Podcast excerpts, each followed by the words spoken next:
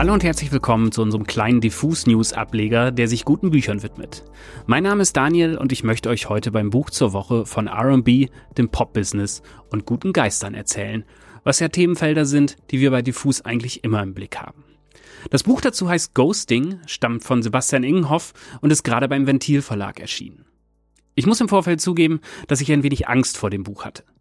Nicht, weil es mir bei Geistern gruselt, sondern weil es mir manchmal vor Büchern gruselt, die von Musikerinnen und Musikern handeln. Die Anzahl der vergurkten Beispiele übersteigt dabei meiner Zählung nach nämlich die der geglückten Beispiele um ein Vielfaches.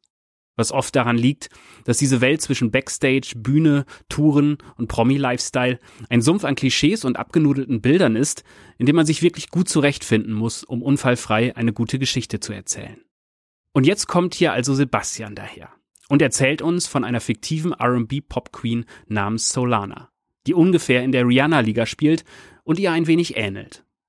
Die auf Tour geht, die paar Alben mit einem geheimnisvollen Producer namens Shitzer aufnimmt, der wiederum ein wenig an Burial erinnert, und die sich ständig in diesen inzwischen längst entzauberten Orten wie dem Backstage-Raum einer großen Arena aufhält.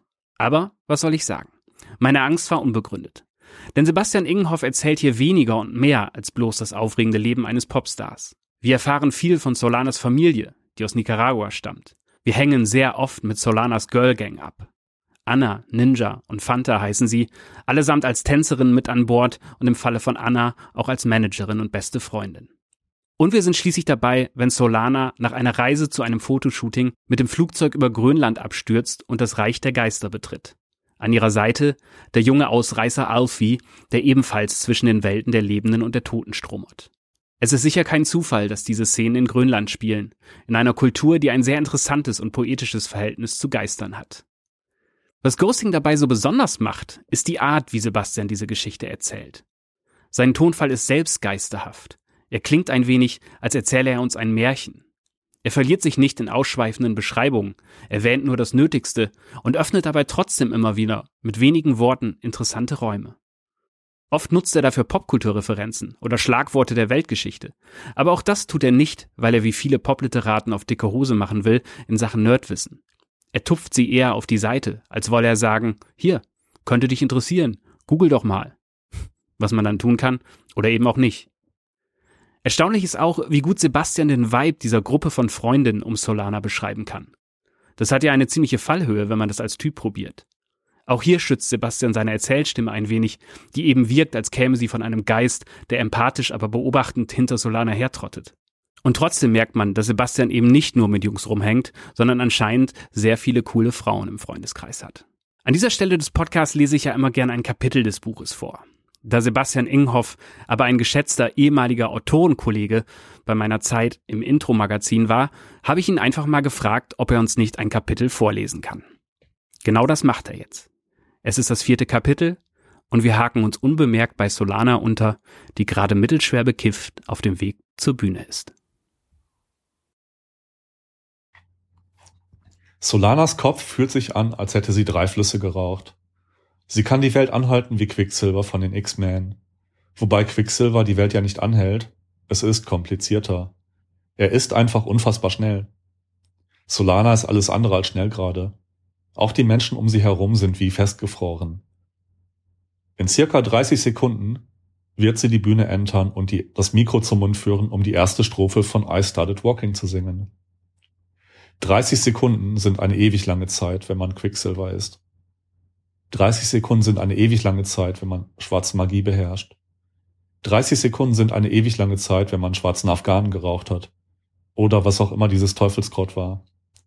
Solanas Welt ist wie verhext. Eines Tages wird die Welt untergehen durch schwarze Magie, hieß es in einer der Märchengeschichten, die ihre Oma Olivia immer erzählt hatte. Demzufolge arbeiteten dämonische Kräfte daran, die Erde ins Chaos zu stürzen. Die Geschichte der Menschheit sei untrennbar verbunden mit den Geschichten der Geister, und man könne nur hoffen, dass die guten Geister siegen werden. Solana kann gerade nicht einschätzen, ob sie ein guter Geist ist. Die Magie wächst ihr über den Kopf. Sie kann Ninja sehen. Sie hat Blickkontakt mit Ninja, die an der Versenkung an der Rückseite hockt, gemeinsam mit den anderen Tänzerinnen und Tänzern und ihrer Band. Rock am Schlagzeug, Lisa an Bass und manchmal Gitarre, Mercedes und Skills an der Elektronik, Dodge an der Percussion.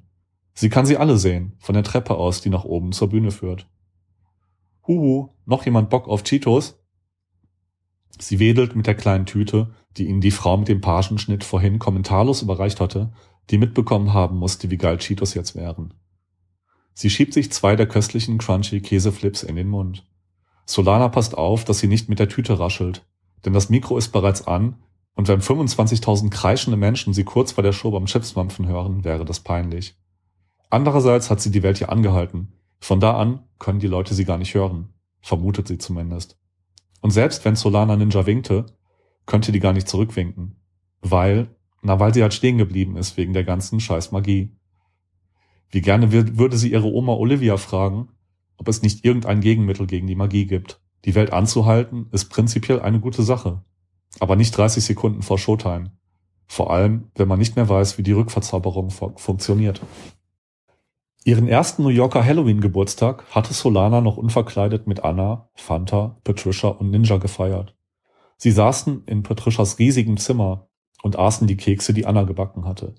Keine gewöhnlichen Kekse, sondern magische Kekse. Da die Kekse nicht nur sau lecker, sondern ziemlich spacig waren, blieben sie einfach zu Hause, lachten sich über jeden Scheiß tot und schliefen übereinander und ineinander verrenkt auf Patricias schaukelndem Wasserbett ein. Patricias Eltern wohnten in der Bayard Street, gleich neben dem grau betonierten Skatepark. Ihr Dad hatte früher selbst geskatet. Er war Leiter eines kleinen IT-Unternehmens. Eigentlich waren Patricias Eltern ziemlich cool. Aber manchmal waren Patricias Eltern auch ziemlich nervig, fand Solana. Weil sie einen immer belehren mussten, was cool war. Ständig dozierten sie darüber, was cool war. Vor allem Patricias Vater. Stundenlang konnte der übers Coolsein dozieren. Immer wenn Solana mit den anderen bei Patricia zu Hause war, gab es Vorträge darüber, was cool war. Zum Beispiel, was richtig cooler Hip-Hop war. A Tribe Called Quest war richtig cooler Hip-Hop. The Roots machten richtig coolen Hip-Hop. Dagegen dieser ganze Bling-Bling von heute, da ging es gar nicht mehr um Consciousness. Reine Angeberei mit dicken Autos, Titten und Ärschen, sagte Patricias Vater dann mit einem Augenzwinkern in Solanas Richtung, als wolle er andeuten, dass es auch in ihrer Musik um Autos, Titten, Ärsche ging. Dabei hatte Solana nicht mal einen Führerschein. Außerdem wusste sie selber, dass The Roots ziemlich coolen Hip-Hop machten. Sie war nicht blöd.